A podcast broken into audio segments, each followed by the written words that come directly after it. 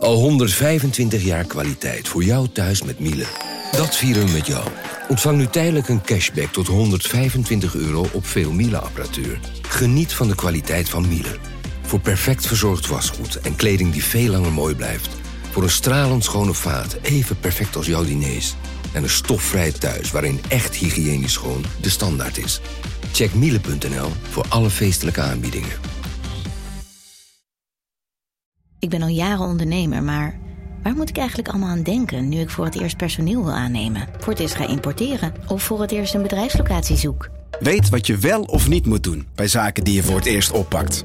Check kvk.nl voor praktische stappenplannen. KVK, hou vast voor ondernemers.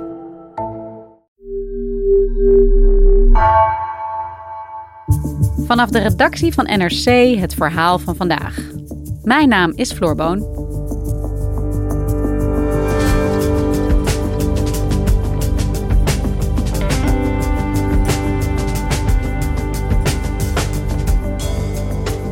Uit angst voor radicaliserende moslims blijken gemeenten in het diepste geheim onderzoek te laten uitvoeren binnen islamitische geloofsgemeenschappen. Undercover en door een externe partij. Andreas Kouwenhoven, Esther Rosenberg en Romy van der Poel onderzochten deze praktijken. Waarom doen gemeenten dit? En mag het eigenlijk wel?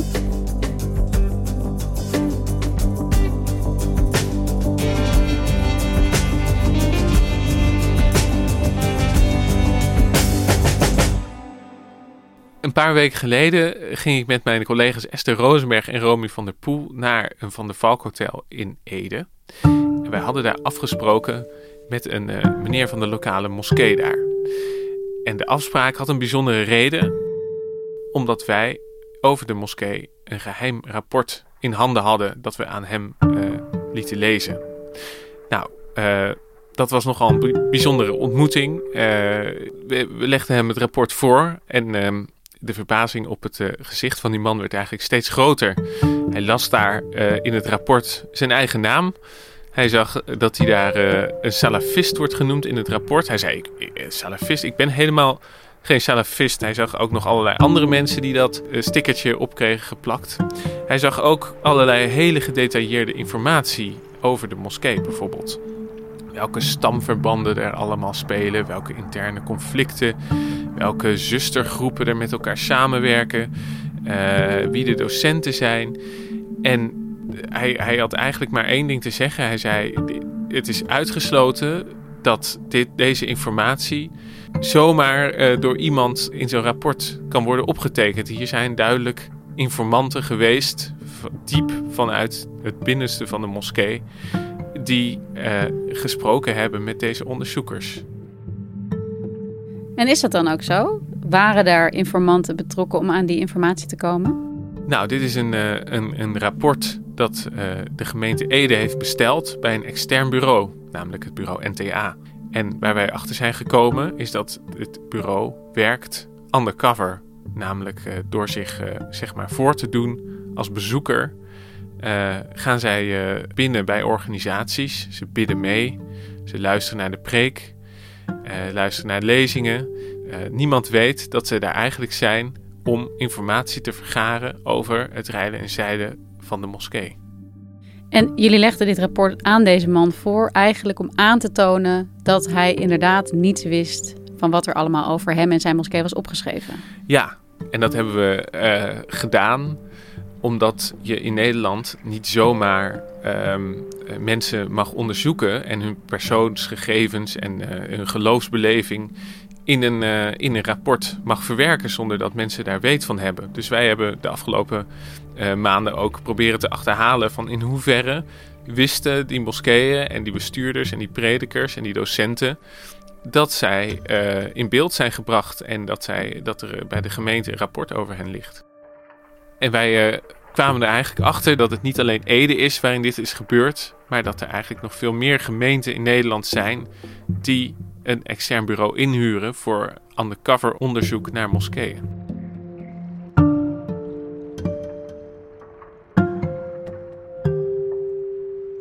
Hey Andreas, jij schrijft al jaren over radicalisering. Echt al jaren. Um, dat gemeentes een ja, externe partij, een commercieel onderzoeksbureau inhuren om undercover te gaan binnen moskeeën. Ben je dat wel eens eerder tegengekomen eigenlijk? Waarom doen gemeentes dit? Nee, dat is voor mij ook helemaal nieuw.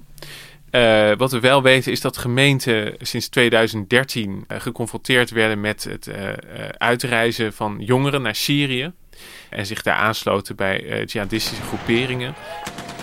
24 moslims alleen al uit de regio Den Haag zitten hier aan het front in Syrië. Jong, bekeerd en bereid om te sterven. Een deel van hen heeft zich aangesloten bij een extremistische strijdgroep. En vanaf dat moment is er bij de overheid wel heel erg ingezet om ook lokaal heel veel informatie te verzamelen over radicale netwerken. Dus die voelen de behoefte om die moskeeën uh, ja, aan te spreken. Die voelen de behoefte om, ze, om te zorgen dat ze geen buitenlandse gelden zouden krijgen. Uh, die willen ook weten van wat wordt hier precies geleerd. En dan is dus het probleem dat de gemeente zelf eigenlijk vrij weinig uh, weten over die islamitische gemeenschappen. En ze hebben dus ook niet zomaar de mogelijkheid om, om eens even bij wat lessen te gaan zitten. En dan komt daar deze externe partij in beeld, NTA. Wat is, wat is dat eigenlijk voor een club? Ja, NTA staat voor Nuance door Training en Advies. En dat is eigenlijk al jaren geleden begonnen als een eenmanszaak van een meneer die heet Najib Touzani, een voormalig politieagent. Uh, deze meneer die, uh, uh, ja, heeft zelf islam bestudeerd en die weet daar heel erg veel van. die weet ook heel veel van de ja, radicale stromingen van de islam. En daarover adviseert hij de overheid. Wij zijn NTA, een onderzoeks- en adviesbureau in het sociale veiligheidsdomein, opgericht in 2010. Ons advies en onderzoek richt zich op de sociale veiligheidsthema's, zoals polarisatie, gewelddadig extremisme en radicalisering. Uh, en dat bureau dat wordt in de afgelopen jaren eigenlijk steeds groter. Hè? Dus hij begint eigenlijk in zijn eentje en er werken nu 40 man die dus uh, uh, ja, heel erg veel doen voor de overheid. Dus die adviseren gemeenten, maar die adviseren ook de politie en ook de NCTV. Ook de reclassering. Dus in alle instituten die iets doen tegen terrorisme, is dit bedrijf ook wel te vinden. Maar ze zien ook een soort gat in de markt. Misschien ze zien dat er bij overheden eigenlijk te weinig kennis is over de islam en over die islamitische gemeenschappen. En zij denken, hé, hey, wij kunnen hier inspringen. Precies. Zij zien zichzelf als, als, de, als de partij die de gemeente dus veel meer kan vertellen over wat er speelt in die islamitische gemeenschap. Waar de gemeente dus zo behoefte aan hebben omdat zij geconfronteerd worden met allerlei dingen die daar mis zouden zijn. En uh, ja, zij gaan dus op een gegeven moment dit soort, dit type onderzoek aanbieden. Ze noemen dat zelf krachtenveldanalyses. Dat zijn dan rapporten waarin alle uh, islamitische organisaties binnen een stad uh, worden beschreven. En de werkwijze is dus een hele bijzondere. Uh, namelijk dat zij zich uh, bij die organisatie niet kenbaar maken als onderzoeker, maar dat zij dus uh, ja, onder dekmantel eigenlijk, dus zich voordoen als bezoeker en dan allerlei dingen beschrijven die ze daar zien, wat ze daar horen. en zo ja, krijg je natuurlijk enorme schat aan informatie over, over die organisaties die de overheid en zelfs de politie anders nooit had kunnen verzamelen. En de gemeente is daarvan op de hoogte dat zij ja, zonder de gemeenschappen erover in te lichten zelf daar hun informatie gaan ophalen. Ja, de gemeenten zijn daarvan op de hoogte, maar het wordt in um, hoe ze dat met de gemeente afspreken wel iets mooier verpakt. Ja, zij noemen dat zelf antropologisch veldwerk, wat zij uh, bij de organisaties verrichten. Een gemeente kan ons in een dergelijke situatie vragen om een deel van het onderzoek non-informed uit te voeren. Het zogenaamde no-consent-principe. Daarmee bedoelen ze, wij informeren de participanten niet over wie wij zijn. En wat mij ook heel erg opvalt is uh, dat de gemeenten eigenlijk vrij openlijk zeggen dat zij uh, uh, die gemeenschappen niet vertrouwen. Want als, als ik ze dus vraag waarom ze dit geheime onderzoek hebben uitgevoerd, dan zeggen ze van ja, als wij door de voordeur zouden komen en ze het allemaal zouden vragen, dan zouden ze vast niet eerlijk antwoorden. Dus daarom is het voor de uitkomst beter om ze, om ze in het geheim te onderzoeken. Dat is de redenering die er aan ten grondslag ligt. Mag dit dan eigenlijk wel, wat ze doen? volgens de experts die wij hebben gesproken en dit hebben, allemaal hebben voorgelegd, uh, die zijn er heel eenduidig over. Die zeggen nee, dit is absoluut verboden als de overheid uh, hier, hier opdracht toegeeft. Het undercover onderzoeken van mensen, nou, dat zou de politie mogen. Die mogen dan hè, mensen laten observeren, zich voordoen als burgers. Maar daar moet er heel wat aan de hand zijn. Dan moet je een hele stevige verdenking hebben dat zo iemand een, een misdrijf uh, begaat. Dus dan moet je bijvoorbeeld denken aan als er nou uh, duidelijke signalen zijn dat er in een moskee wordt geronseld voor de jihad. Nou, dan zou uh, een politieman daar een kijkje mogen gaan nemen, zich voordoend als een bezoeker. Voor de IVD geldt hetzelfde, dat daar allemaal waarborgen aan, aan vastzitten.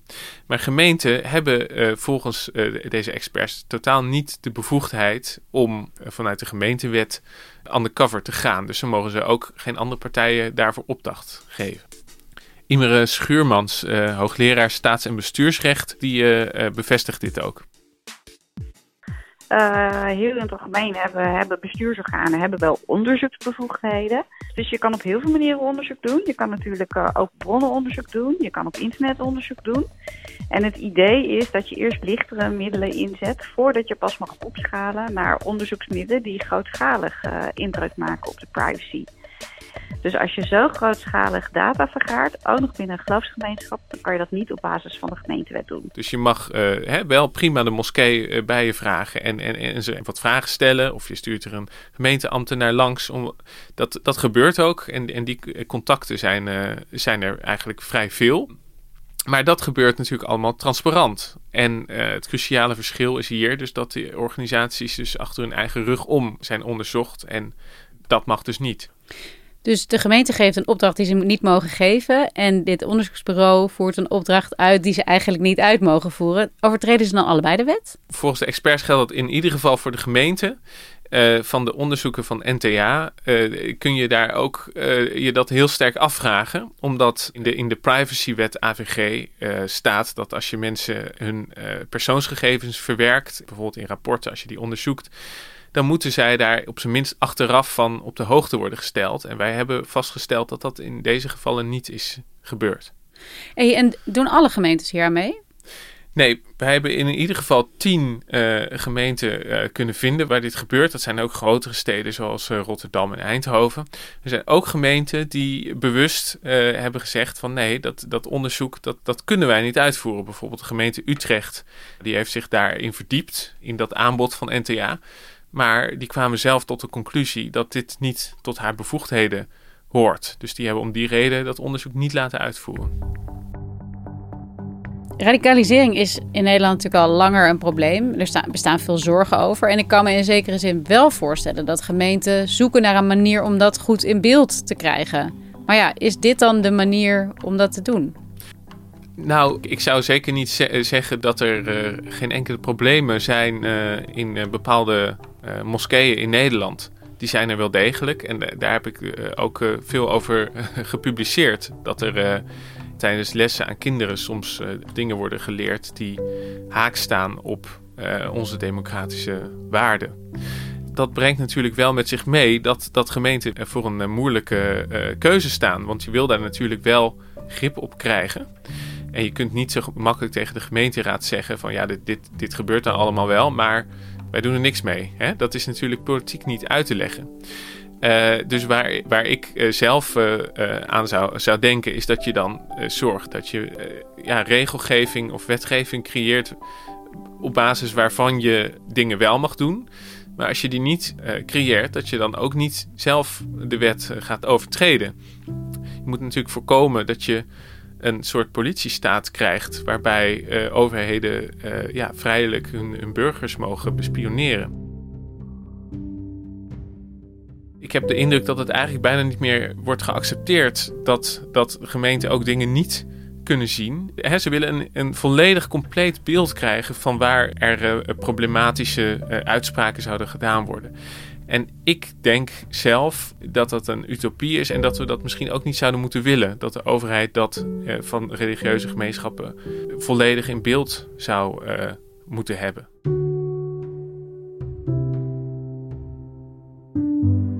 dit zijn hele zware aantijgingen eigenlijk die jullie doen. Of in ieder geval jullie laten zien dat er op, op vrij grote schaal de wet wordt overtreden. Wat zeggen de gemeenten er zelf van?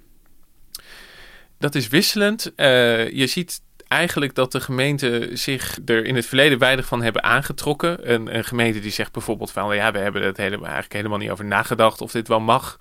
Een andere gemeente die zegt van ja, we vonden dat we dat, we dat toen hebben mogen doen, omdat er toen hè, uitreizen dreigden naar Syrië. Maar nu uh, zouden we dat niet meer doen, want uh, nu, nu is die dreiging er niet.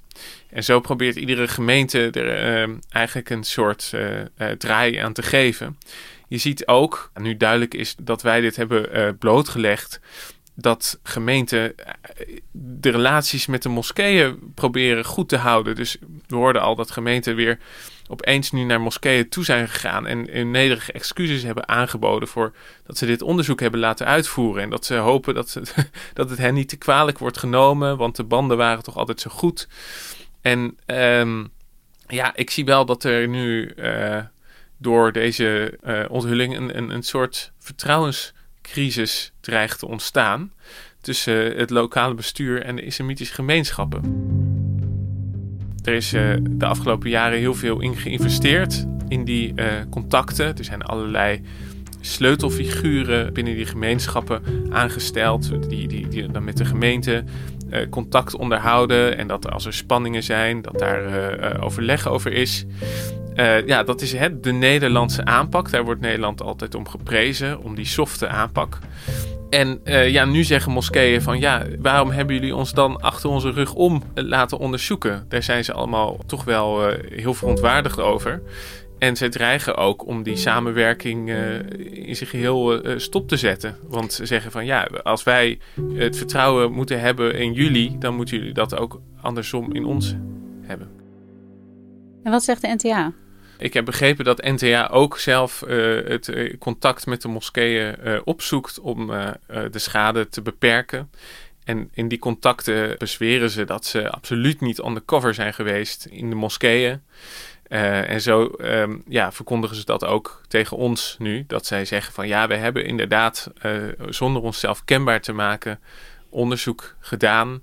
Maar dat proberen ze toch te verantwoorden. Dat ze, hè, dat ze zeggen dat was in de periferie van moskeeën. En um, ja, we, we, gaan allemaal heel zorgvuldig om met de verzamelde informatie. En we houden ons altijd aan de wet. Dat is wat je vanuit NTA daarover uh, hoort.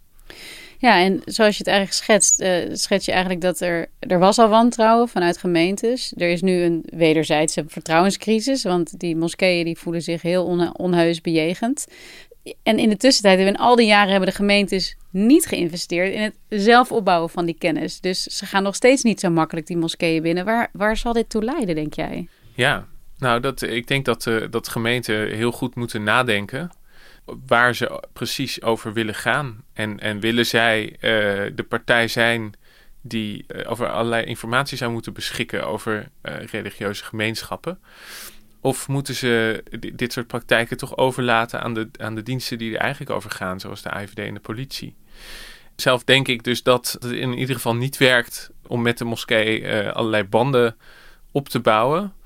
En, en ze tegelijkertijd uh, achter hun rug om te onderzoeken. Want als dat uitkomt, zoals dat nu is gebeurd, dan heb je denk ik weer jaren nodig om die relaties uh, herop te bouwen als dat nog lukt. Dus eigenlijk zijn ze alleen maar verder van huis. Ja, dat denk ik wel, ja. Dankjewel, Andreas. Je luisterde naar vandaag, een podcast van NRC. Eén verhaal, elke dag. Deze aflevering werd gemaakt door Wijken van Kolwijk en Stef Visjager. Dit was vandaag. Morgen weer.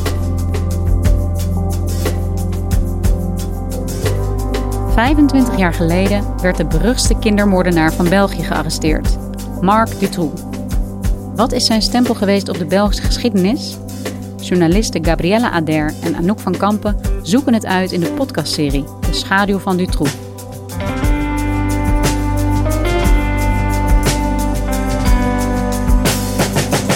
Luister nu de nieuwste aflevering in de NRC Audio-app.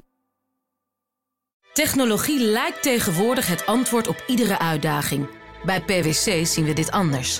Als we de potentie van technologie willen benutten, kunnen we niet zonder een menselijk perspectief. Human-led, tech-powered noemen we dat. Ga naar pwc.nl.